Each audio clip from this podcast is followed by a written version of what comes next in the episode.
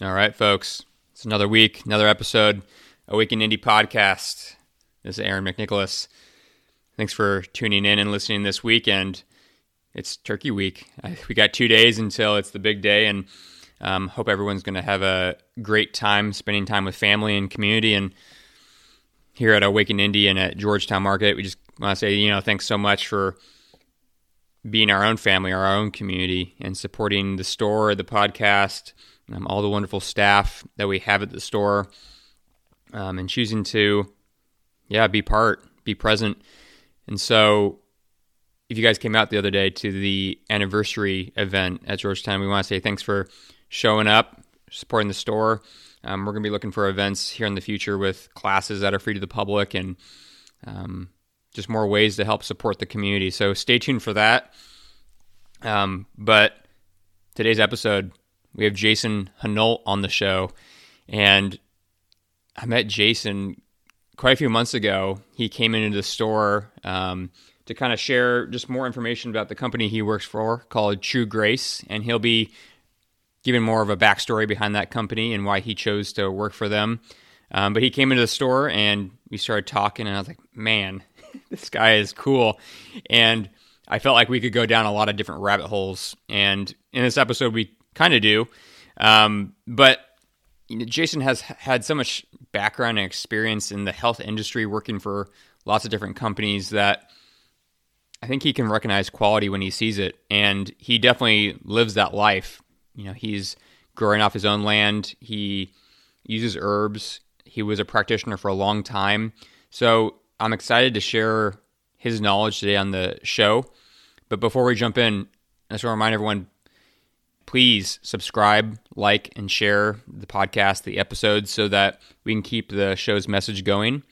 And we want to support you guys. So if you have questions, comments, concerns, we'd love to hear from you. Remember, Dr. Lauren and I are going to be answering questions on one of the episodes. It's anonymous, so feel free to email us questions at podcast at georgetownmarket.com.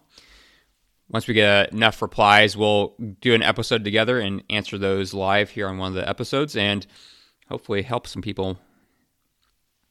Other things, um, we'd love to see you stop into Georgetown Market. The store is on the west side of town. They've been serving the community here for, oh, a long time now, since the 70s. And if you listen to the episode with Rick, you got the full backstory of the store. And I love that episode because I think there's a lot of confusion about the origins, the origin story um, behind the store, and he goes into that. Um, and we're going to be happy to have Rick on a couple more episodes here soon, kind of sharing some of the different things that he's learning and myself as well. So stay tuned for those. But let's jump in today. I can't wait for you guys to hear about Jason um, and his background with True Grace. So without further ado, Jason Hunolt, everyone.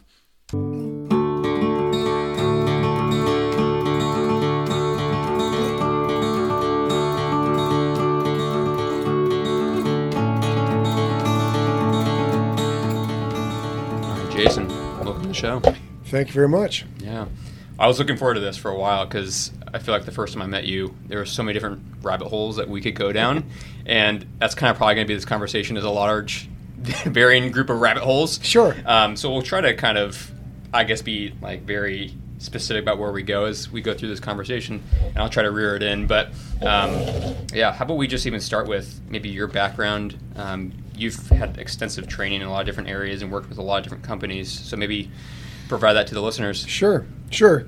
Um, gosh, I mean, there's an origin story. I mean, kind of like Batman. I mean, I, I, did start as a as a as a young kid. I, I was fascinated by archaeology, which um, obviously leads you into things like Egyptology, which immediate exposure to uh, you know the embalming process. Everybody's familiar with mummies. But again, there was plants and resins and things that just tripped a little kid's fancy in the 70s. There weren't a lot of video games, there weren't any. Um, and so, you know, my thing was to take any kind of fascination like that to the books. And my mom was a kind of anti battery, so books was what I had yeah. uh, living out in the country in the middle of nowhere. Um, it led me early into the plant and plant medicine um, potential uh, you know, as I said, really early in life. Growing up with um, uh, German immigrant farmers, there was also a lot of that kind of holdover.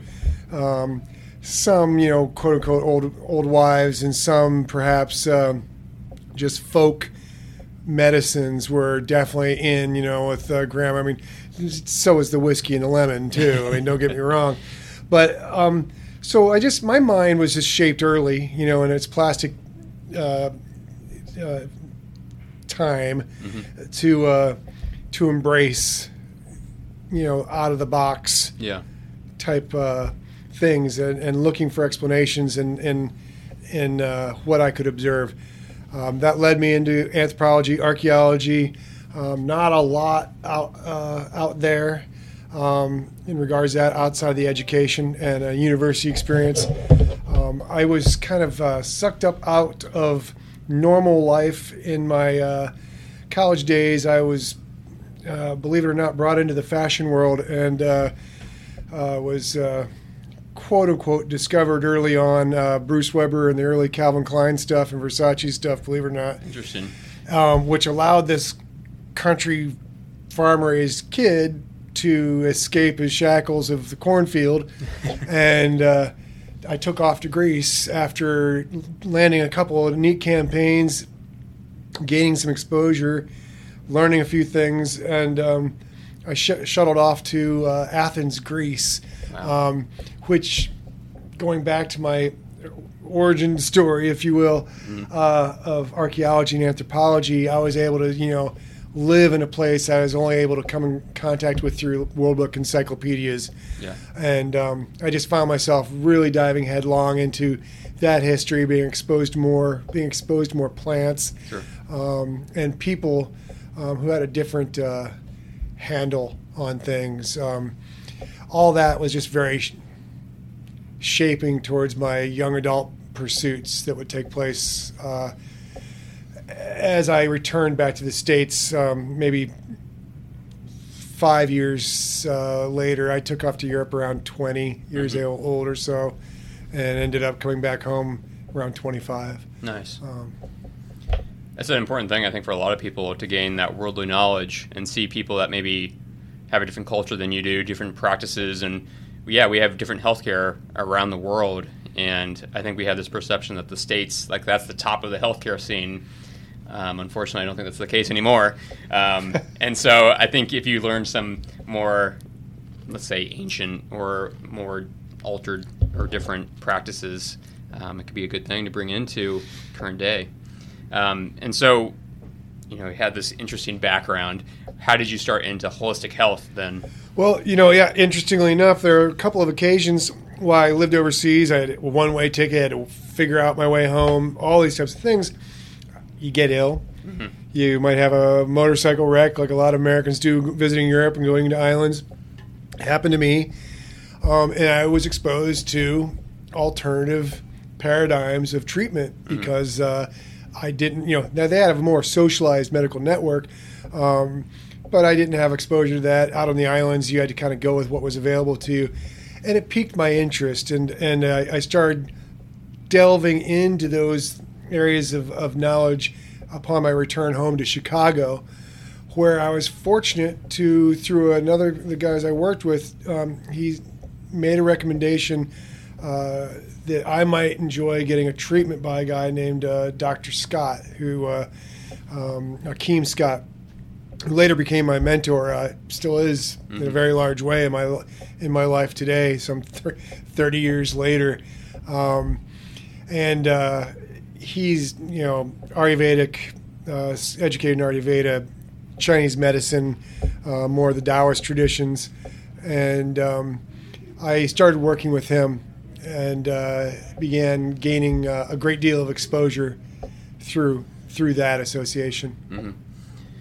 And then, were you practicing at any time, or were you kind of going to different companies and working, or what was your background with that? well, I mean, at the time, uh, I, I was still working with uh, as, a, as a model as my main source of income, Sure. which is always kind of funny for me to say, looking back 30 plus years ago now. Yeah. Um, but uh, Akeem got me in quite, right away. We started. I started working in different groups, and so I started actually working Um, as a film, um I, I would sit back and do uh, original uh, digital photography and film. Uh, or even, gosh, I think it was. Uh, I'm not much of a tech guy, but he'd set me up with a camera. I'd record uh, in health food stores, which uh, I eventually started working in. Um, I would also get certifications, so I started studying uh, Thai through the New Nuad Baran. Um, I studied st- uh, Thai massage, medical massage. There's a meridian system there, um, a diagnostic system there. Um, I was exposed to um, cranial sacral, where I got certification there. Um, I start that led me to other things where I started studying shiatsu, ohashiatsu, which is under Master Ohashi, uh, a very famous. Um, he's a peekaboo. Are you familiar with the peekaboo term? I'm not. No. Um, my wife gave it, uh, explained it to me some years later, but I guess that was a reference to children of Hiroshima and Nagasaki Okay. that survived it. They were affected by the radiation.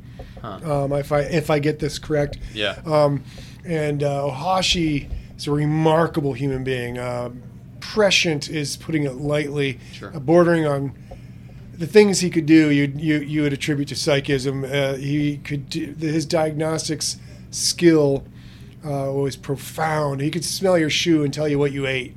Uh, it- yeah, I watched him do it. It was Yeah. incredible. Hundreds of people. Yeah. Um, he worked with uh, Kissinger and Liza Minnelli. He was their practitioner. Interesting. Um, and so I got my first exposure to diagnostic skills and meridian theory uh, through the Japanese traditions through him outside of what uh, Dr. Scott had started exposing me to. Uh, I started preceptoring early on, right there around 25 Sure. And and really didn't stop until I moved to Oregon. Some many years later, after having my own clinic, uh, working as a volunteer at uh, Akeem's uh, request, kind of um, an internship at a volunteer AIDS clinic in Chicago in the '90s, Wow. which was a frightening experience. I'm sure, yeah. Um, people were dying; they die under your hands. I mean, it was a death sentence in those days. Yeah. Um, I guess I'm going all over the place, but that was really my exposure to herbs beyond what Akeem used with me and what I started learning with him was seeing them in a functional apparatus where they were the only option some people had with life changing conditions or, or taking Yeah. conditions um, AIDS, Hep C, and all the things, Kaposi sarcoma, all the, the various things that came along with those Yeah. they couldn't afford AZT, the cocktails. They couldn't afford the prednisone. Yeah. Um, so they were coming up to the NHTC where I worked, and we were doing acupuncture, um, herbs. The herbs were um, Subhuti Dharmananda's Seven Forest line. I don't even know if it's still around. Huh. He was out of Portland, Oregon. Profoundly good formulas. I wish we still had Yeah. herbal formulas like that on our shelves today in health food. Um, he only sold to pro, but that's where I started getting exposed to um, the power of some of these plants, um, Yeah. understanding formulation from a from a perspective that's been lost. I feel in a lot of ways outside of the clinical experience, and um, their efficacy. Yeah. Well, I think it's an important, you know, they talk about set and settings, a big thing in healthcare and a lot of different modalities. And when you use herbs in a clinical setting, you learn things that's things that, you know, maybe aren't common knowledge. Like, Right. how can I use this and it be multifactorial or what kind of effects are really out there? Mm-hmm. And I even think about that in the world of herbalism right now. How many truths do we have that are actually lies? And how many things that we'll say, oh, you know, lemon balm is good for your nervous system to relax you. But what else could you use it for? And there's a myriad of things that we could go into, just even that one herb. And we have so many herbs that could also have that. Right. Um, so it's, I think it's important, you know, definitely get herbal knowledge, but then try to work with people and see like how does it actually work. Sure. Well, that's where I think, as I was mentioning uh, before we got started, about the the uh, diagnostic paradigm Yeah, and having one, and it's just a point of context, yeah, and and that that uh, allows for us to to see with intention. You know, it, it, what a lot of people don't have any longer is intention. Generally, anything yeah, um, outside of their work or their home life or their their their um, extra, extracurricular activities.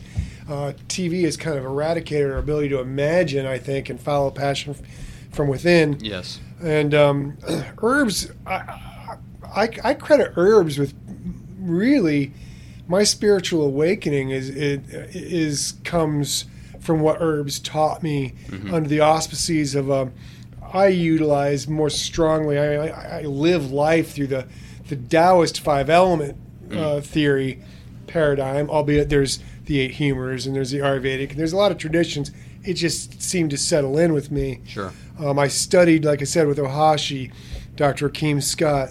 Um, I went to school with, um, you know, the uh, Michael and Leslie Tierra's um, East-West correspondence course, which finishes with in-person stuff, which I didn't do.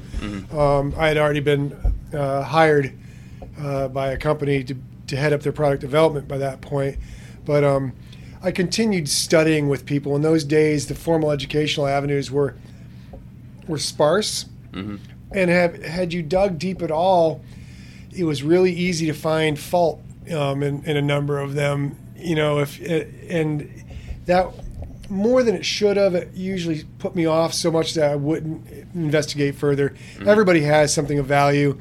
Um, so I probably um, negated some opportunities Sure. um, early on um, that I was able to regain down the road. But um, getting into working in this industry, the supplement side of the industry after post clinical, I was able to be exposed to tremendous human beings. I, I, especially before this industry really took off in the late '90s.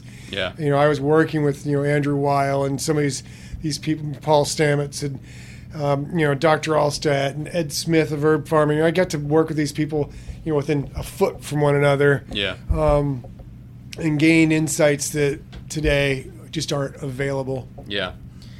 And so with this, you know, large amount of information and knowledge that you've gained, um, you've had clinical practice, you've been kind of all over the place, and you've worked for a number of companies. Where are some of those companies that you've worked for? Um, well, I started with Eclectic Institute, um, and that was a, a vertically integrated company. Uh, first certified organic company I know of in this industry, although lots of people try to claim it. Yeah. It's when I became an organics inspector was because I became the liaison with the Oregon Tilth while at that company. Um, I worked for Heel BHI, uh, Nutris, uh, Nutribiotic, um, Herb Pharm. Uh, gosh, uh, Garden of Life, obviously, which a lot of people out here know me from. Um, now I'm with True Grace. Um, Eclectic was probably the most formative. Um, I was also, I'm sorry, uh, Equinox Botanicals, which was a fascinating. He was the founder of the um, United Plant Savers. He was the donator of the land. He was a what an amazing human being. Uh, he was. Uh, trying to remember his name off the top of my head for some reason. It's, I'm spacing out. Yeah. Paul. Um, oh. He basically bought up all the old strip mines in southern Ohio in Meigs County and reforested them on his own back with a donkey or two. It was a crazy Wow. story. We're talking about somebody to interview. Yeah, yeah. Wow. Um, and he founded this company on the back of a little salve called um, Golden Healing Salve, which the FDA, some 10 years, five years ago, something like that, made him change to Golden Salve, of course. You know, course they don't allude to any healing here. No, no. No. Can't have Can't, that. No, it's not a pharmaceutical that kills people. No. you know, um, but so I also worked with him. I designed products for him. I worked. I had my own little company, um, Healing Earth Renaissance, uh, acronym HER, as in Mother Earth, H E R, um, where I did a lot of you know cost accounting and product development for smaller companies um, like Equinox Botanicals, who sorely needed to have uh, their books fixed and uh, and proper margins attributed to things, et cetera. I learned a lot uh, in the process, but I also again got exposed to Paul Strauss. That's his name. Uh, Yep. Fantastic individual. Um, he donated I don't know how many thousands of his acres to the United Plant Savers, who now there's a West Coast one that Herb Pharm has donated their farm to. Yeah. Um, Ed and Sarah. Um, so I have a real varied experience. It touches on some of the 1960s herbal renaissance people from the California school that most herbalists know, the listeners may not, um, to the modern iteration, um, your naturopathic uh, schools, NC, NCNM. Uh, and Bastyr type people on the West Coast when I went to Eclectic, to your mushroom people out of uh, some of the uh, really neat things that happened in the, the 90s in uh, the Pacific Northwest. Uh, there are a lot of different uh, meetings and groups up at Mount Hood um, that, you know, the Bioneers in San Francisco. That I mean, really, the magic days of the health food industry brought a lot of great minds together. Yeah. Um, Yeah. And I want to break some things down just for the listeners if they don't know some of these organizations. Um, I was just in Maryland actually for a herbalism conference, and United Plant Savers had a booth there.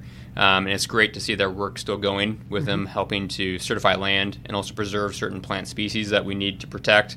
Um, so if you are interested in like either having your land certified or growing herbs for that cause, reach out to them. They also have some really cool courses going on.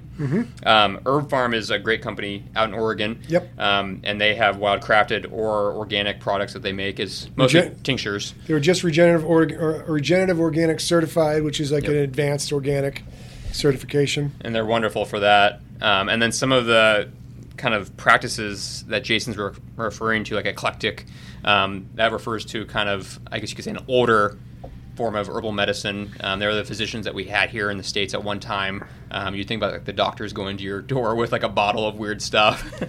that was kind of eclectic herbalism, and um, if you're interested in herbalism, that's a great field to go into. And I think it's important to you know realize too there's different forms that will resonate with you. Like tcm and oriental is one for people to look into. There's western herbalism eclectics um, you name it. There's a lot of different you know Absolutely. modalities. So just find something that resonates with you. Um, so wow you know we've covered your backstory origin story of batman um, the companies that he's worked for um, and now you're with true grace. Yeah. um, do you mind telling listeners a little bit about True Grace, and then also now that you're working for them, what do you feel like is your purpose or the community that you're serving now? Yeah, um, interesting. So True Grace is uh, the brainchild of Christy Hall, uh, her husband Brian Hall, uh, both of whom were uh, employees at New Chapter, one of the early on uh, herb companies. Um, not as early as Herb Pharm and Eclectic, but uh, Paul Schulick founded it on the back of uh, Ginger Wonder syrup for people that go way back in health food. Love that stuff. Um, I don't even know if it's still available, but if it is, you should get it. It's great. I want to know what's in ginger wonder syrup now. It- it- it's a ginger syrup, uh, Yeah, yeah. but um, yeah, it's, it was wonderful. And um, he hired Tom Newmark, mm, who is an attorney, but uh, a very gifted business person.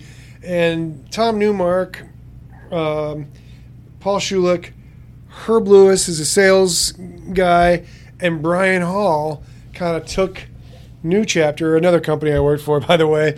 Um, uh, and really graduated it until what we see this business has become today, frankly, um, as they, they coupled more modern business techniques with the herbal industry, which was really a lot of sandal wearing, not too business motivated, um, more uh, high minded in a philosophical way Sure. than good business acumen.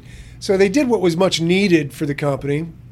Um, as a result, uh, you know, Brian and Herb and Tom took Paul's company to, you know, from a couple of million to a hundred million in some 13 years, Wow. uh, employing a number of people, changing the face of the health food industry in regards vitamins um, and herbal supplements. Um, at that point, you know, the it always interfaces with other parts of the story. Um, in 1997, t- due in great part to uh, other companies, but you know, New Chapter get coming on the horizon too, which really took off in the 2000s, gained the attention of uh, big business, global business, um, who noticed that we made more money in health food industry supplement side than they made in pharmaceutical in that same year Wow.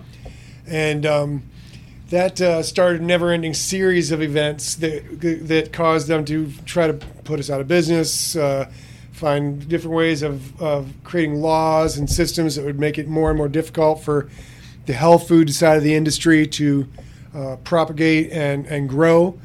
Um, but be that as it may, it did continue to persist. We continued to grow and expand. Um, they ended up uh, Procter and Gamble, one of the largest, oldest companies in the United States, um, maker of a lot of soaps um, and other uh, articles from the conventional world, mm-hmm. decided to purchase New Chapter. Um, so, out of that, it's kind of the change that we've seen take place with this whole industry that makes a true grace come to birth, and via the people that uh, that own it, and for reasons we'll arrive to. So all of a sudden it became the thing to do for control since we they couldn't outlaw us. They mm-hmm. couldn't uh, get the Supreme Court to rule against us. Herbs and various nutrients were too related to food. That's why they call them dietary supplements. Mm-hmm. It pigeonholes us in one, one way, but it protects us as an industry and the availability to people in large, like your consumers. Yeah. Um, it's it's a double edged sword, and so I'm thankful in some regards. But um, as they bought it, certain aspects, the companies that these people f- from outside of our business, even grocery store lines, you know, that bought other health food chains, yeah. they changed because they didn't have the understanding, the heart, the passion, or the knowledge. Um, they saw the dollars. Yeah. Uh, and that started changing the face of the health food business. And the companies that were purchased, they'd maintain some integrity or, or even a lot um, to maintain the, the look uh, necessary to uh, to achieving you know that place that they're looking to hold uh, in terms of revenue. But um, a lot of us who had spent our entire lives, you know, Brian Hall, for instance, from True Grace, the CEO, he started working at a little health food store outside of Cleveland called Weber's um, in his teens. Um, his wife had uh, started off uh, was a Garden of Life and then went to New Chapter where they met. Mm-hmm. Um, and uh, she has a, a family uh, background that made it available upon the passing of her father. Sadly, he is an incredibly successful business uh, man of his own and left behind a very significant amount of money that later on would be the foundation of our company for the reasons I'm building up to. Christy and Brian were very high up at, at uh, New Chapter, uh, vice presidents, uh, well, national sales manager and regional manager prior. Procter & Gamble's purchase they um, became vice presidents uh, in Canada and took over uh, uh, building Canada, building Salesforce, and get propagating it throughout the the region. As it turned out, the entirety of, of how products were produced, why, what the margins were supposed to be versus what it could do and why it was doing it uh, became the motive. They started to lose their luster for what they were doing as a result of the, passion was removed. You know, we have this thing in sales called the three P's. Some people say the four P's. I mean, my boss has the six P's, but but passion is one of those P's. You'll have price and you'll have people and and promotion, uh, a variety of things. But you know, passion's huge. And those of us that have been doing this, whether you're an herbalist, you're a vitamin or a nutritionist person, uh, uh, motivated human, you're you're really behind it and you see the value. And those big global interests saw the revenue mm-hmm. and continue to see the revenue, and that's what they're more interested in, yep. and they're good at that. They're really good at that, and they've taught this us again, the uh, herbalists and the hippies of the group, how to do good business. Yeah. Um, so True Grace is the brainchild of Christy and Brian Hall, trying to return the health food industry to its healthy roots they wanted to produce a family owned company, not be bought, sell out to equity, not um, sell out to these big, giant global corporations that sell candy bars yep. um, and uh, bottled water, yep. polluting our oceans. Um, and they decided to embark on, on this during uh, the COVID time period. Uh, it's a hard qu- time period. yeah, quit their jobs. Um, fortunately, had a lot of money of their own behind themselves. Yeah, and uh, here we are. I'm sure I talked a little too too much there. no, that's great. It's it's great to hear that background, and um, I think you know in the health food industry now. Since I grew up with it, I kind of feel like I had the, like the last feeling of the hippies wearing Birkenstocks and just being like kind of down to earth, mm-hmm. drinking really bad meal and protein shakes that were mm-hmm. made. Um, you know, I think of that nitty gritty kind of health food scene um, back then, and it has become much more industrialized um, now. And we have a lot of companies that aren't owned by small families. They're owned by, like you said, bigger companies that they don't see health as the main priority always. And that might be something that most people don't realize is that a lot of the health food companies that they buy from are actually larger companies behind them. Just with a lot of the things in our world now are Sure. a lot of our interests are controlled by larger, big companies um, and interests. Um, and I think it's also important to note that this is also having like the, I would say like the health food scene butt up against pharmaceutical companies and other big businesses has been on, around for a long time. We have like the AMA suppressing things for a long time, um, suppressing work that was coming out. And I'm only mentioning this because it's been something that I've been recently interested in too, seeing like the work of like people like Royal Rife being like Yeah. put down by AMA, and it's scary. We would be a lot more advanced in some health scenes if we didn't have that. Wilhelm Um, Reich. Yep, yep, yeah, that's another big one. So definitely look up. You know, Wilhelm Reich's a great one. Um, Royal Rife. Um, look up Louis Pasteur versus Béchamp. Pasteur's not the guy that we think he was. Um, so it's scary that we've had this, but it's good to know that there's companies around that are doing the right thing.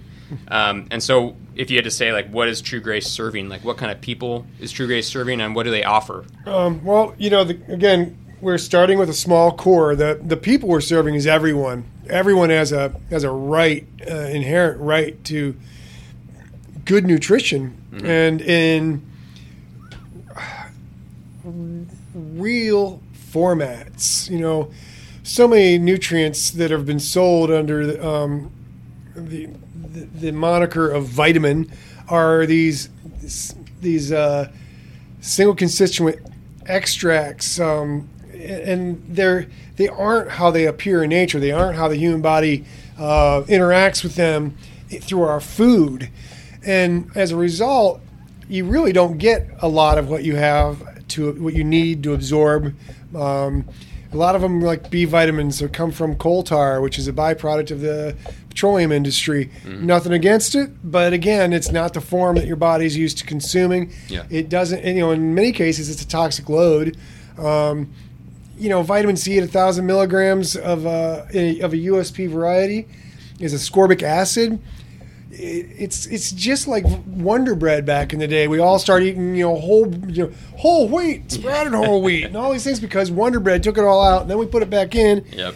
And here we are. We did the same thing in vitamins. It's like we took the rutin off, took the flavono- flavonoids off, and we gave you left ascorbic acid.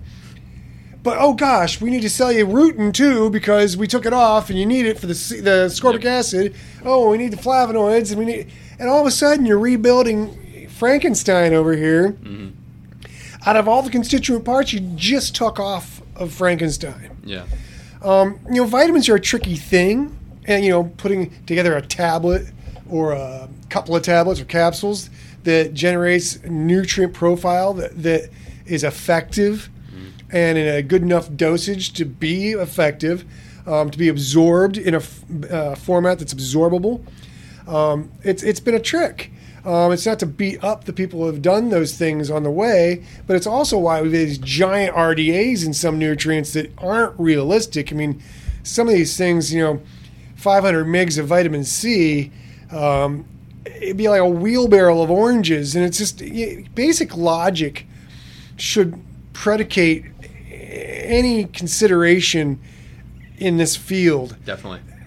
and we've lost it. And some of us just don't have it because we didn't study nutrition and we weren't exposed to it. Yeah. Um, but uh, you know, it's the fact is you need supplementation because our soil has been destroyed by the the agronomic pra- uh, uh, practices that have been prevalent in the West and now feed the world. So again, double-edged sword. People being fed, destroying the soil. However, much like the Dust Bowl back in the 30s, or, Yeah. um, we've we've depleted our soil of so many microorganisms and minerals and uh, things that you can't imagine that's byproduct of their life cycles is actually the nutrients as an off gas that our plants absorb that we in turn consume the plants and get Yeah. you know uh, broccoli for instance uh, there's a study I read years ago. I mean, this is like Prescription and Nutritional Healing, first edition. Go find one of those. Yeah. um, but I mean, broccoli had 50% more calcium. I wish I remembered the milligrams in 1950 as it did in 1994. Yep. I mean, and that's one of, and that's a mineral constituent. Vitamins and stuff. I mean, you do through tillage, you destroy all kinds of things. Ergothioneine, which most people don't even know. Yep. Um, the you, various uh, micro- microbes. We're out here taking probiotics. Well, those same probiotics are almost a one to one with what we take for our body that are in the soil, and it's the off gassing of those probiotics that create coenzymes and enzymes and nutrients, uh, vitamins and things that your body utilizes, whether you take it in a capsule or you eat it off your food, and we've destroyed all of those. So what what True Grace is endeavoring to do is and done is build a core of products to start with, which is a food-based vitamin. So taking this vitamin, you can take it without food, with food. I still prefer taking all mine with food. Yeah. I think we're myopic in our view as humans and what's probably really taking place, mm-hmm. no matter how good we think we get. Um, we have a whole fish oil delivering uh, 100% EPA and DHA, omega 3s. Um, we've got a probiotic that's been in a delivery, uh, a capsule that's protected uh, to deliver the probiotics to the, the small intestine, large intestine, so they actually get to where they're supposed to go and do the job they're supposed to do. So everything we're doing, that true is about transparency. Uh, we're trying to tell you exactly what we've got here, um, and we're trying to give it to you. Grace is to give honor to. Um, we're trying to give honor to the earth as well as to your health.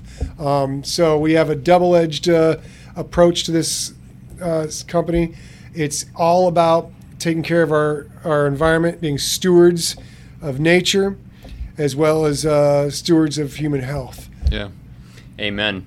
And uh, yeah, again, you touched on great pieces there. Um, yeah, with the tillage that we do nowadays, you're right. We destroy a lot of things, and we also destroy what we're going to jump into next, which is the mycorrhizal colonies that we have, the mushrooms. And there was um, a great biodynamic farming mentor and you know person in the industry named Rudolf Steiner, Yep. who uh, said that he always searched for the potatoes that he had as a kid, and he could never find them, and meaning that they weren't the same quality. And I think we see that nowadays. We have Frankenstein foods, like where we're adding things back in that why would you remove it in the first place? Right. And yeah, you should be able to eat a carrot and just say, "Wow, that's a carrot." Right. And nowadays they're just bland, and um, it's scary that we're just letting these standards slip by. But you know, I think I talk to a lot of people, and they'll say, "Oh, I don't have time to take interest in my food or my health. I'm busy with lots of other things." And you know, I understand we live in a busy world nowadays, but what an important thing to take time to invest in. And when you have that knowledge, you know, and that transparency and that interest, um, and learning from companies like True Grace and like yourself and other people, you know, that really arms you so that people can't deceive you. And I think we just lived through a time when there was a lot of things where, oh, we have 12 feet of distance. No, it's six feet. Now it's one mast. Now it's two masts. Now it's, you know, Yeah. what can we be fooled with now? And so when you have that knowledge, you know, you can't be tricked and, you know, you're in a lot, I think, safer area with your own health. Um, so I think this is going to be a good route to go into is now is diving into more of the mushroom realm of things um, because I've noticed a big interest in this now um, with consumers and people just coming to more I think talks on mushrooms or being more interested in mushroom coffee is a big thing now uh, mushroom extracts and powders and tinctures. So you know I think most people say oh it's that thing that makes you trip right? Um, and it's not just that. We have some other ones but if someone's not familiar with mushrooms what are they Right. Um, well, uh, a mushroom is actually the procreative fruit of another organism, uh, scientifically referred to as Basidiomycetes, um, or a perfect fungi, macrofungi. Um, they monopolize and grow where things are in need of and in the process of decay. Um, their spores germinate um, in certain substrates. Um, different mushrooms prefer different things. Uh, I I am a wildcrafter. Uh, my wife and daughter and I all wildcraft um, for decades now. Um, mushrooms. You, you find various ones on dirt and soil, uh, specific kinds of soil, specific kind of mushrooms.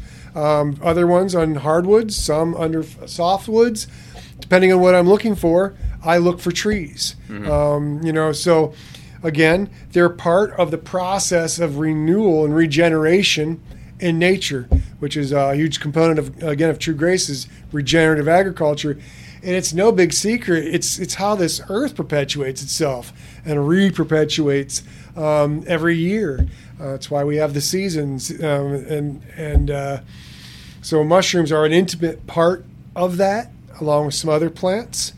And um, you know, we've had a relationship them, with them as human beings, spanning beyond history. A long, long time. Yeah, yeah.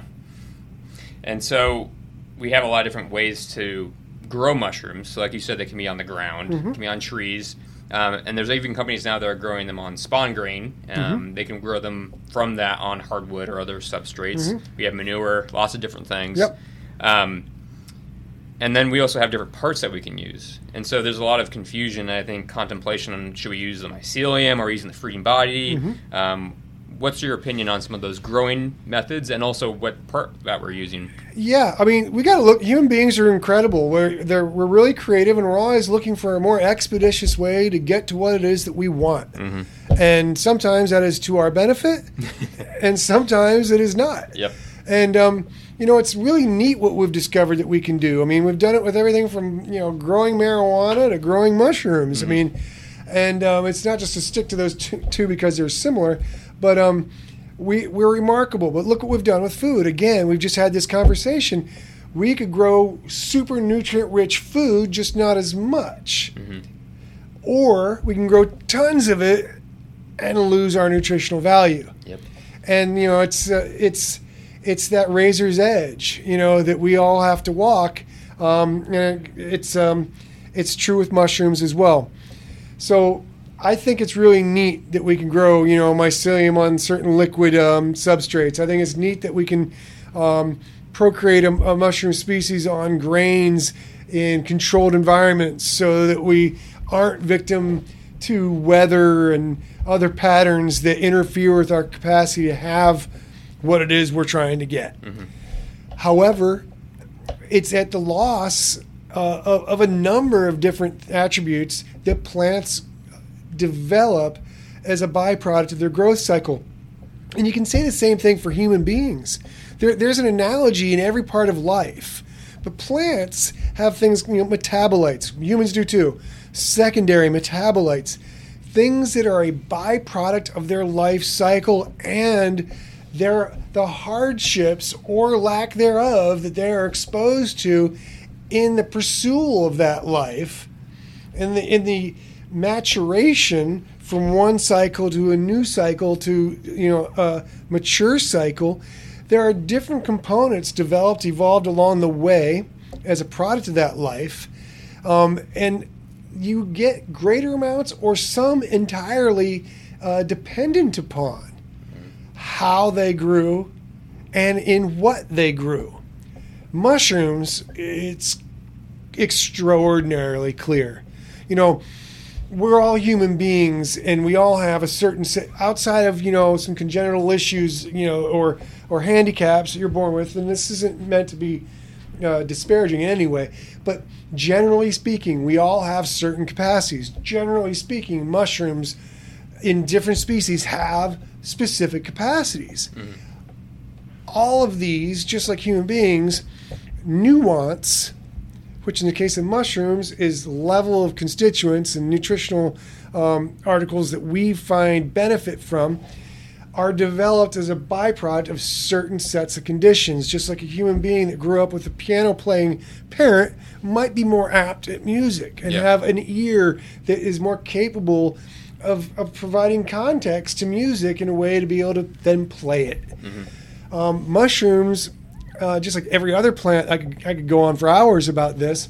Um, when I go out looking for them in the woods, I, I know by the tree line what I'm going to find. If I when I was out in in Oregon and I'm looking for chanterelles, one of my favorite mushrooms for Mine risotto, too. right? Yeah, yeah, And I like a nice risotto. I'm not the, the most patient when making one, but I know by looking for fir trees, I know by looking for grades, and I know that from wherever they lay, under certain conditions, they're going to have the texture I want. Mm-hmm. That texture is is literally indicative of if I had a microscope and I could take an assay, I would be able to say it's these chemicals. Yeah. I don't really care. I can taste them, Yeah, exactly. I can feel them, I can see them by the color, and that's what I look for. I can do that with every single mushroom. And you know, I was just talking earlier with somebody about we were just wildcrafting reishi. It was a great year for reishi, chicken of the woods, and you know, there's hundreds and hundreds of of hardwoods in this woods we're in. And this is over in Ohio, uh, mid to southwest Ohio, where reishi grows in abundance. If you know what you're looking for, Yeah. turkey tailed, chicken of the woods, oysters, different times of the year, um, different substrates. Every single piece of reishi, one of my favorite bits of herbal medicine on earth. Also, one of the ancient Chinese Taoists, you know, seven immortals. One of the ones that makes you a long bearded guy that lives to 500 in the mountains, supposedly. That stuff. Every last piece I found was on Chinese cork oak in the woods I was in. Wow. There are hundreds of different species, surely. Certainly of other trees, 100s mm-hmm. but definitely, I mean, there's tulip poplar. There's, you know, I mean, there's so many different trees. Other oaks. Mm-hmm. They were on exclusively Chinese cork oak, which I thought was fascinating. And I always make comments to myself in my head and notes in my head about these types of things. And then I look at the conditions. Well, certain metabolites are formed by virtue of the fight for life, mm-hmm. the survival. You know, in 1998, to go back so you have a relationship with a mushroom grown on wood versus a mushroom grown on rice in a basement. Mm-hmm. It's kind of like a that's like the difference between a farm kid and a rich kid in my book. Just before I return to it, Echinacea angustifolia was the industry's baby back in the 90s. You know, Echinacea and golden seal. You know, and fantastic medicines. But Echinacea angustifolia is the one, not purpurea. You know, we could say we could have an argument for Tennesseensis pallida, um, and we can talk about purpurea as a, a nice medicine, but it's not the medicine that Echinacea angustifolia is. There are no echinacosides in Echinacea purpurea. Echinacea purpurea can be grown in rows, and it can be cultivated and irrigated, and you can get a big healthy weight out of a root. It's a low-lying root. Echinacea angustifolia, we had to pay fifteen dollars, sometimes more a pound. You had to go to um, indigenous Americans uh, out in the Middle West, uh, not the Midwest, but like really Nebraska, some of those areas where loads of water in the winter from snow, four centimeters on average rainfall on Echinacea angustifolia. Wow. So that's rocky, crappy for farming purposes Yeah. soil that those roots would have to fight, and kick, and knock their way down through rocks and gravel and the hardest clay soil you've ever seen. But the process made these things we call isobutylamide, econocide, these things that are med- medicinal to us. Yeah. It'll numb your tongue better than a 9 volt battery, right? And it was 15 bucks a pound, and it took a pitchfork to get that stuff out of the ground. It was incredible. Um, so it's, but but lo and behold, because it was we, we wanted to have certified organic because we wanted to save plants, and that's a great thing. We couldn't learn to properly, sustainably cultivate things because we just got to make all the money now. Um, another another show we could have. Um, but be that as it may, we were determined to have a certified organic Echinacea angustifolia. And this takes you to a book um, by uh, Dr. Jared Diamond, uh, Guns, Germs, and Steel, and, and the book. evolution of human beings and plants. And you can see something very. I, I watched it firsthand, which became uh, part of what I, how I chose the companies I work for, and developed into my personal philosophy about plants. I watched Echinacea angustifolia, this amazing long shriveled up root with this black and white cross section, you know, that numbed your tongue. Taken to Canada, they finally, we did it! We, we, we cultivated Echinacea angustifolia. Oh, you did? Oh, send us some. Send us some immediately. We're the one of the biggest herb companies back then in the 90s. You've never even heard of Eclectic now. Um, well, they sent me this root. Now, Echinacea angustifolia would come like I mean, two feet long Yeah. skinny, you know, the size of your thumb, a pepperoni stick, Slim Jim. maybe a little knottier. He sent me these short, succulent, like uh, three little pieces coming off, like cucumbers, little brown cucumbers, or bloated thumbs. And I remember looking at it going, wow, it's low lying, meaning the crown was here and the root structure just bent out surf with, you know, parallel to the surface of the ground. What's that mean? It means it's getting a load of water. Yep. And it was fat, meaning it's getting a load of water, right? and I'm like, well, okay. Now, what's that mean? Well, when I cut into it, because back in the day, before all this testing and GMP, we had to have what's called organoleptic testing, and it's visual, smell, textural, and taste. And so my butt would be out there, the wild cards would be bringing in 10,000 pound totes, bags, whatever, and I'd be taking a bite out of it, you know, and taking a gnaw. That's, oh, that's it, yeah. and and I remember I cut into this this so-called certified organic Echinacea angustifolia and there's no black and white cross section. There's like this very slight hint of a gray speck where black would be very pronounced in the Angustifolia species, but it's mostly just like a white. It's like burdock root, you know, mm-hmm. uh, like which would be like a white carrot for those yeah. uh, that are unfamiliar. Um, and we macerated it. We we were famous for uh, certified organic grape uh, alcohol. We mm-hmm. called it um, Organol. Um, and it was great stuff. But uh, in the process of maceration, something that never happened in the history of all my maceration of thousands upon thousands, hundreds of thousands of pounds of echinacea. Yeah. That was what we did. That, that was like our thing. Because um, we used the eclectic ways of doing it. We used eclectic distillery. Um, wow. You know, we had the real apparatus. It was pretty cool. That is cool. Um, but it's within like a few short days, it had this overwhelming smell of uh, ammonia hmm. coming off this this root we were tincturing. So right there, I had just been reading Guns, Germs, and Steel, and I, I started to make this association that he had initially started setting, um, explaining through the auspices of the almond, which had originally been fairly toxic uh, to human beings as a stone fruit. Mm-hmm and uh, when it was taken off the rocky outcroppings where it grows naturally or did into the loamy soil, alkaloids or whatever the substances converted, you know, fats, proteins, and carbohydrates became a food source. Hmm. Um, but same thing had just happened, so we were going to cultivate the medicine right out of our, our plant. Yeah. In in my mind, um, mushrooms the same thing. Yeah. I mean is there a place? Is, are some of these myceliums growing on grains great? Yeah, there are. And and I think you've got a 30 year body of information mm-hmm. or so. Maybe it's 40 by now. Yeah. Where you can make a pretty decent argument over a, not even a handful, a couple. I'd say turkey tail and mycelia turkey tail. But I, I got to say the body of not, information on the fruit body is vastly more um, deeper yeah. and expansive in terms of functionality. Yeah. It runs down various veins. And I can say that about every mushroom. Long, longer story shorter, we're at a place with mushrooms that when they grow, you know, chaga mushroom grows on birch mm-hmm. almost exclusively. Why would I grow that on rice? Now, nobody's gotten to be able to do it yet, but I assure you, mm-hmm. when they can, if they, they ever will. figure it out, they will. Yeah. But what is it about chaga that's unique? Well, it's a stuff called betulinic acid. Mm-hmm. And it's a triterpene. And it comes from this triterpenoid called uh, betulinin. And betulinin lives in the cambium of the bark of the Betula albens or Betula albens, um, if you're a redneck like me.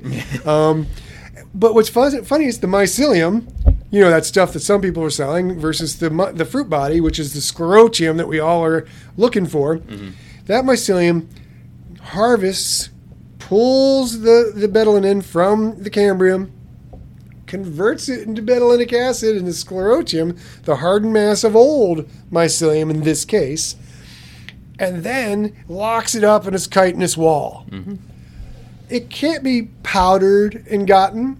You can't take the mycelium and get betulinic acid, it's in the sclerotium. But you can boil it in water and drink it as a lovely tea and get betulinic acid, which is great for let's call it chronic tumorous conditions to stay within our sure. legal yes. uh, realms. Um, I, I always like to tell people one thing. You know, it's like you've never gone to a dead concert and had somebody try to sell you a bag of rice.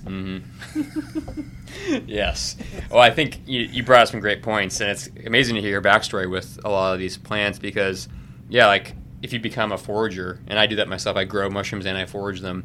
And I can tell you, there's nothing like going and finding reishi growing. I find the Ganoderma tsugae, the one that grows on the hemlocks, a lot of times. One of my favorites. Yeah, North Carolina, and it's like almost like a religious experience when you find it. And you know, I use ones that are grown on hardwoods. I usually try to grow on hardwood, like you know, Mm-hmm. cuttings and stuff like that. Um, but if I grow them on grain, I just use them more as food. Mm-hmm. You know, and I think if you're going to use them for that medicine, we look at how they grow in nature, and that's how they grow. They grow on wood, Mm-hmm. and we usually harvest the fruiting bodies because that's what comes out, and that's also what's ethical Right. if I take all the mycelium out of a, a log, then you can't come along and also harvest some. You know, it needs to be able to reproduce, and I want to harvest ethically where I maybe only take like a third of the fruiting body. And yeah, I think when we have people that aren't foraging, that aren't involved in the process of making medicine, they don't understand what goes into making these products and how they actually appear in nature. Right. And that's how we can get into some of the standards we have now, um, where the interest is not in health anymore. I feel like. Um, so I think it's a great start to mushrooms. And you touched on one chaga, which is a great form of medicine. Um, but then we have some other ones. So we have reishi, turkey tail, cordyceps. There's a lot of other ones. Yeah. But do you mind kind of just maybe going through a couple of those and saying maybe Sure. a bit of, of each one? Yeah, I mean, I can tell you one. Cordyceps is probably the most misunderstood of them all. Um, it's on the kidney uh, and lung meridians in Chinese medicine. Um, the kidney meridian is kind of a specific place where um, we re- refer to Dantian um, or the Hara in Japanese. Um, it's actually not just the kidneys, it's the kidneys, the adrenals, the thyroid. It's really that which regulates the whole body. It's where your chi from your food and the air you breathe, i.e., energy, is taken as a reservoir and then sent out to the other meridians. And Chinese meridian theory is just as a lay way of putting that out there. Um, but cordyceps is a neat plant, mind you. What we're all, what we all think we're getting is Cordyceps sinensis, but this is like saffron. And um, the last time I bought real, honest to God, Cordyceps sinensis, it was at Eclectic in 2000, I don't know, 8, 9. And I was on a research project I was working with Ed on, who's now passed. Um, but it was about $1,200, $1,250 a liang, which is somewhere around an eighth, in between like an eighth and a quarter of an ounce Okay. not a lot of stuff. Yeah. Uh, you know, it's, it's like a little bag, and um, this stuff is a caterpillar with dry. Uh, it's all dry, dry mycelium, not living. Um, dry husk of caterpillar, and this little black squirrely-looking thread of a fruit body, and it's about an inch long, really, and it grows like six thousand plus feet in Himalayas. It's harvested by hand, kind of like saffron. People are on their hands and knees going through the grass looking for this little black thing sticking up, which you could barely see in the best of days. And then they, they pull it out. So to get enough of that to do the, the business of, of medicine is challenging to say the least. Yes. Um, so twelve hundred dollars, pretty good price. Um, kind of like saffron, picking the middles of flowers out, right? Yeah. Um, but um, it's remarkable in its effect on the lungs and the kidneys. Um, sexual uh, uh, things uh, for for men. Uh, it's it's a whole host of of, of, of great effects. What it does with the lungs and the expansion of the bronchioles, etc. But because of its high expense and difficulty in getting, and you know, six thousand plus feet is kind of difficult too, all in itself a lot of studies been done on Cordyceps militaris, which is is a species that shows it's got the same or similar level, levels of cordycepin, which will at least take care of a lot of the effects that we were we were all benefiting medicinally speaking. So your your um, supportive healthy blood pressure, supportive uh, uh, well functioning uh, expansive lungs, um, kidney health, uh, sexual prowess, uh, meaning you know uh, stamina, uh, essentially. Um, it's been used in, by the Taoists for going to war, uh, Taoist monks, and fighting. Uh, martial arts, Chinese Olympic team, and myself and my martial arts training forever. Um, I still use it for my running and walking in my mid, uh, going into my late 50s, hate to say. I, uh, man, I take cordyceps every day and I jam. and I run, I smoke the 20 year olds I work with, you know, and, and I got to tell you, I mean, it was, I used to smoke. Mm-hmm. if it burned, I probably smoked it. Um, so, I, there's a lot to be said for these this, these things, and some things again, you know, the substrate for militaris is oftentimes a grain, mm-hmm. but it's the fruit yep. that's that's harvested in this case. And so, you know, I, I, like to tell people again, you know, there's a difference. Every part of the plant's got benefit, mm-hmm. mushroom or otherwise. Yeah. So it's not to say this is the only good part, and that's not. Mm-hmm. Um, that this preparation is good and that one's not. Oh, sorry about that. Got some, some knuckleheads from work. Um, but um, it just we need to work with what we have the empirical data for. You know, John Uri Lloyd, one of the writers of the King's Dispensatory um, with Felter, uh, the man of empiricism must precede the man of science. Otherwise, you don't know what to look for and study. Yeah. Empiricism, observation under certain contexts allows for that. Yeah. So other mushrooms, I mean, hey, turkey tail, remarkable. There's one. If we're looking for a reason to, to use a myceliated product, turkey tail has had a product in production since 1985, Krestin or PSK, a polysaccharide product grown on grain. Um, for the big C word we can't bring, we can't talk about, mm-hmm. um, and that's been readily well not readily available, but very available in, in Asia. Um, there's still more of those constituents in the fruit, just more difficult. Um, it's got a pretty small window of catching it fresh. I don't know if you've yeah. gone after turkey tail, but I can catch it really gray. I can catch it white. I can get, yeah, very rarely do I get it beautiful like reishi. You know, yeah, yeah, that that look. Um, so you know, th- again, there's a place for all of them. Um, there's just you know 90% of the nutritional factors in mushrooms lay, for humans mm-hmm. lay in the fruit. Yeah. Um, what others? Uh, you know, lion's mane. Here's another reason. So it's a great example. Everybody's lion's mane's the the, the mushroom these days. Oh, and it's hey yo, it's great because it's uh, low weight uh, uh polysaccharides, etc. Actually benefit because it crosses the blood-brain barrier, and then we're studying it right now for NGF, nerve growth factors. It's a protein kind of produced like a hormone. Mm-hmm. Um, got a lot of those we're finding in the brain, you know, in our study because trying to work with Parkinson's and dementia and Alzheimer's. Um, it's great. It's awesome. But you know what? If you're to use the fruit body, the, it's been used for hot digestive disturbances that we reference now, um, like acid reflux, gastritis, uh, Crohn's, you know, and Chaga for Crohn's. I mean, so there's all these other aspects these guys that yeah. if we use the commodity as we've we've we've learned about it from history, it's in every materia medica. I see a fruit body. Mm-hmm. I don't see any mycelium except for cordyceps mm-hmm. in a, a caterpillar with a fruit. That's right. Yeah and those are some great examples. And with this, I think we also argue like, what's the form? What's the form to take all these things? And you know, it depends. Like you talked about gastritis. Well, with lion's mane, maybe you're eating it, and that's a great way to take it. It sure. comes right into contact with your digestive system. But maybe you want the diet and triterpenes, which are that you know neurological support. That comes out really good in alcohol. Mm. And so it just depends on what constituent maybe we're trying to focus on or highlight, and then you know, how do we bring that out? Well, I mean, honestly, hot water. It's uh, hot aqueous extracts have always. You got to break the chitin. Yep. If you can't break the chitin, you can't get anything out. Yep. My biggest problem with other solvents is like alcohol. You precipitate the polysaccharide. Mm-hmm. So that means it separates like oil and water. Yeah. So Americans, you know, they want pulp-free orange juice. You want a shiny wax on their apple. Yeah. Because they want it organic, don't you know? Um, baffling.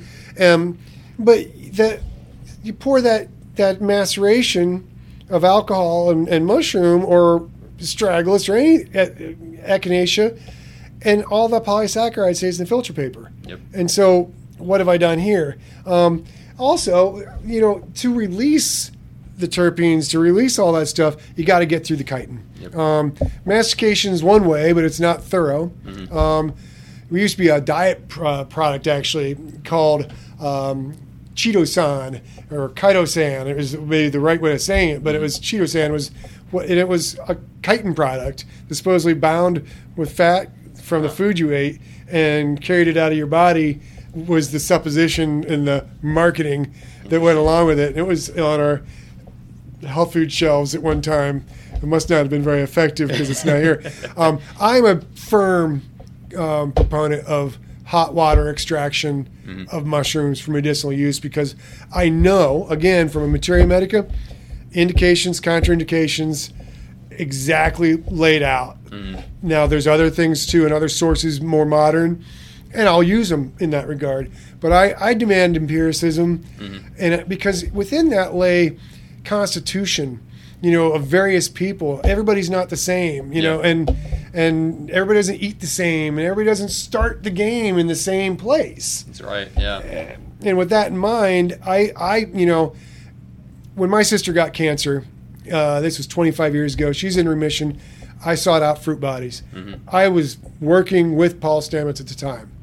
Paul's mom got it. He used Turkey Tail um, and other things too. I, I was not willing to risk my sister's life on supposition Yeah. on a theory I was co- coming up with, or even one of the most lauded people alive today in regards to mushrooms.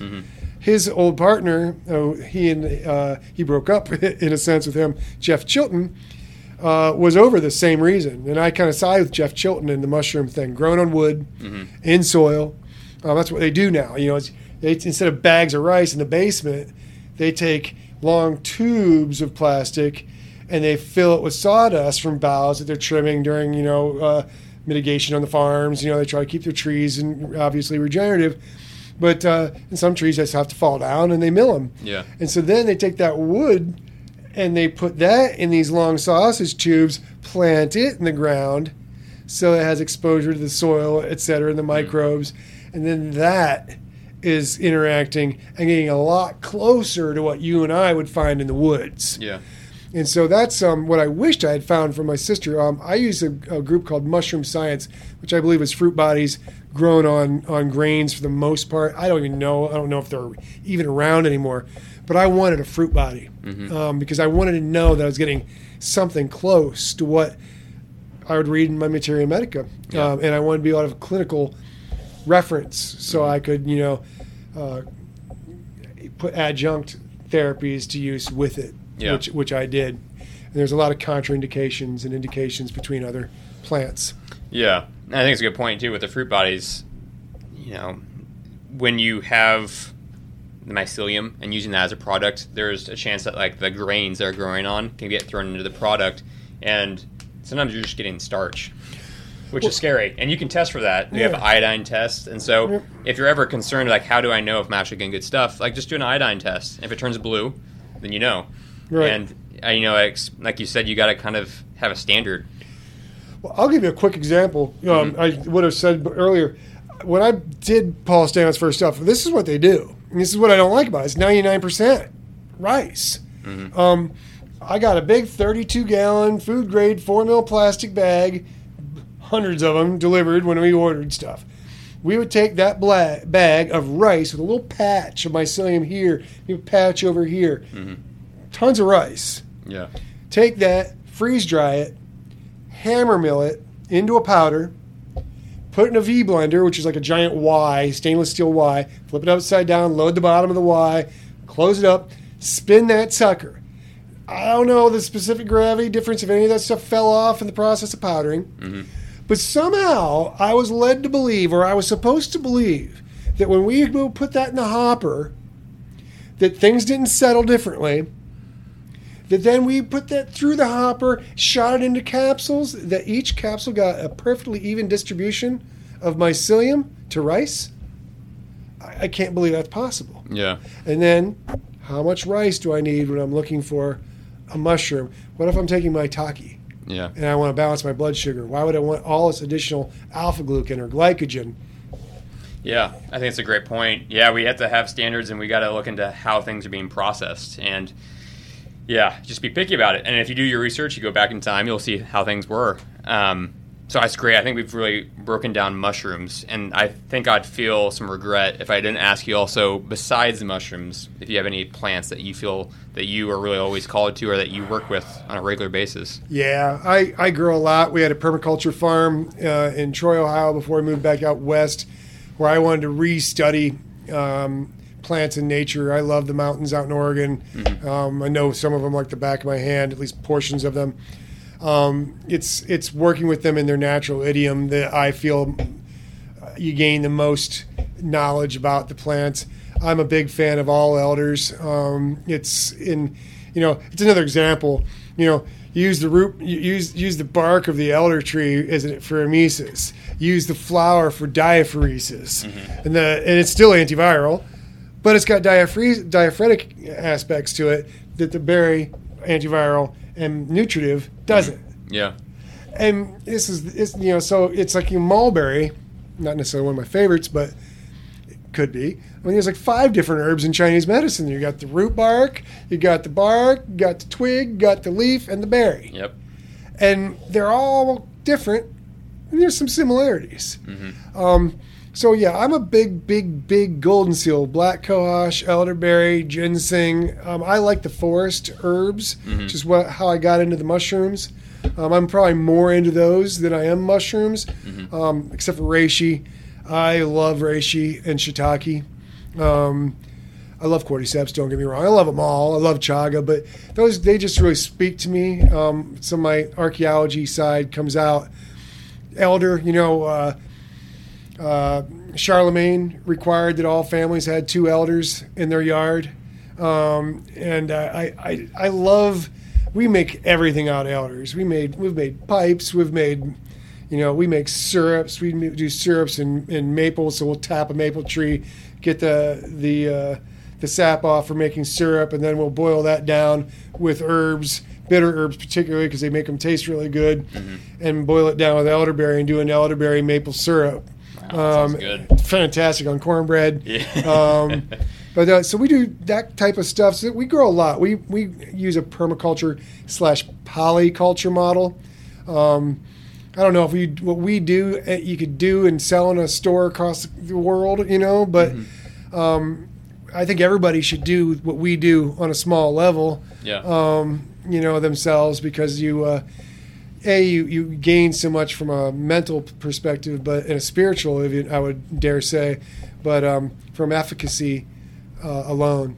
Yeah, that's great, and yeah, it's it's inspiring to hear your stories about working in the industry, growing your own stuff, practice with the herbs. Um, and I know I got to let you go here soon because you got to do a training with the staff. um, but kind of in closing, with all this experience and practice that you've had, you know, are there maybe a couple recommendations for those that maybe are saying I want to start investing in my health that you would kind of direct them towards? Yeah, I mean it all depends on where you are, but I mean I'll tell you one thing to start with. Once when I was working at a store, um, in between I'd quit eclectic, I was going through a divorce, and I'd been treating myself rather poorly, mm-hmm. drinking a lot. I think start smoking again at the time, um, and I was about to I was gearing up to do a fast. You know I'm gonna gonna cleanse, and I'm talking about it out loud. And this lady walked. I was managing a nature store in uh, Beaverton, Oregon. And this lady walked up to me, and she had really bright eyes. She was obviously older, but she had great skin. Mm-hmm. Uh, I, am a real observational because that's what we train in, in Oriental medicine and herbal diagnostics. You know, we look at the person. Yeah. And she, uh, sister was like, you know, maybe you just don't need to do as much. Mm. Yeah. Meaning, maybe you could cut out some things and see what that does first. Yeah. So that's always my first line of thought for people. Um, then mild purga- purgatives. I like to say, hey, aloe vera juice is a neat commodity, and if you don't take overdo it, a couple ounces a day, mm-hmm. maybe a week, maybe do a juice fast, and then come at it and start to do some, you know, reset. Mm-hmm. And then come in and try to maybe say, hey, get a food vitamin. I used to not love multis, but you've got a really good one in the True Grace multi. You know, to be shameless here and and and pitch that. but um, a fish oil. But man, I gotta tell you, if you're if you're aging, if there's one thing that our body starts that requires, that we stop making and producing because it's finite in supply, you have to get it from an external source. It's enzymes. You know, I'd love to tell you all the things I sell, but if it's you know somebody I love and I love almost everyone, enzymes are the one thing that are going to break down everything else Mhm. that you consume to make it beneficial. So, yeah, I would jump on a good mushroom blend that's hot water extracted from fruit bodies. Mhm. I would take a fish oil. Mhm. I would take a good food multiple, Yeah. and I would be sure to get an enzyme. Yeah, that's good. Um, and yeah, that's a that's an easy way to do. You can just come into the health food store, and you know if there's someone like Jason here, they can definitely direct you towards some good companies and get on that. Because yeah, I think investing in your health is one of the best things you can invest in. Absolutely.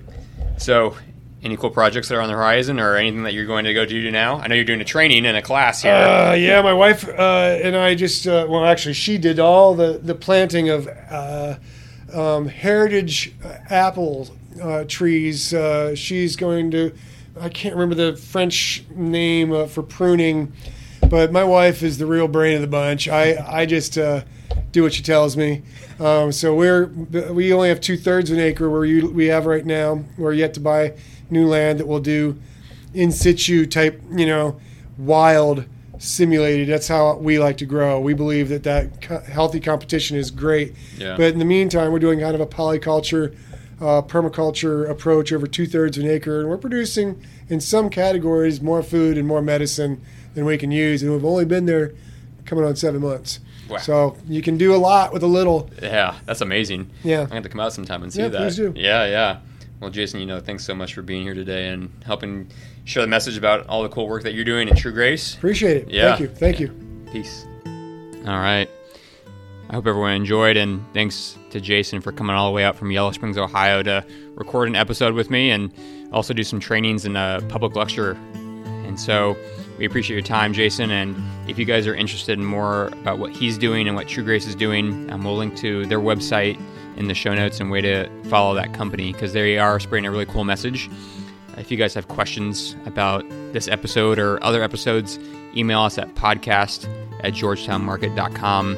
And just a final reminder, please stop by the store. It's such a fun um, area to get involved in. It's off of Georgetown Road on the west side of town, and they got everything you need deli, herbs, supplements, food.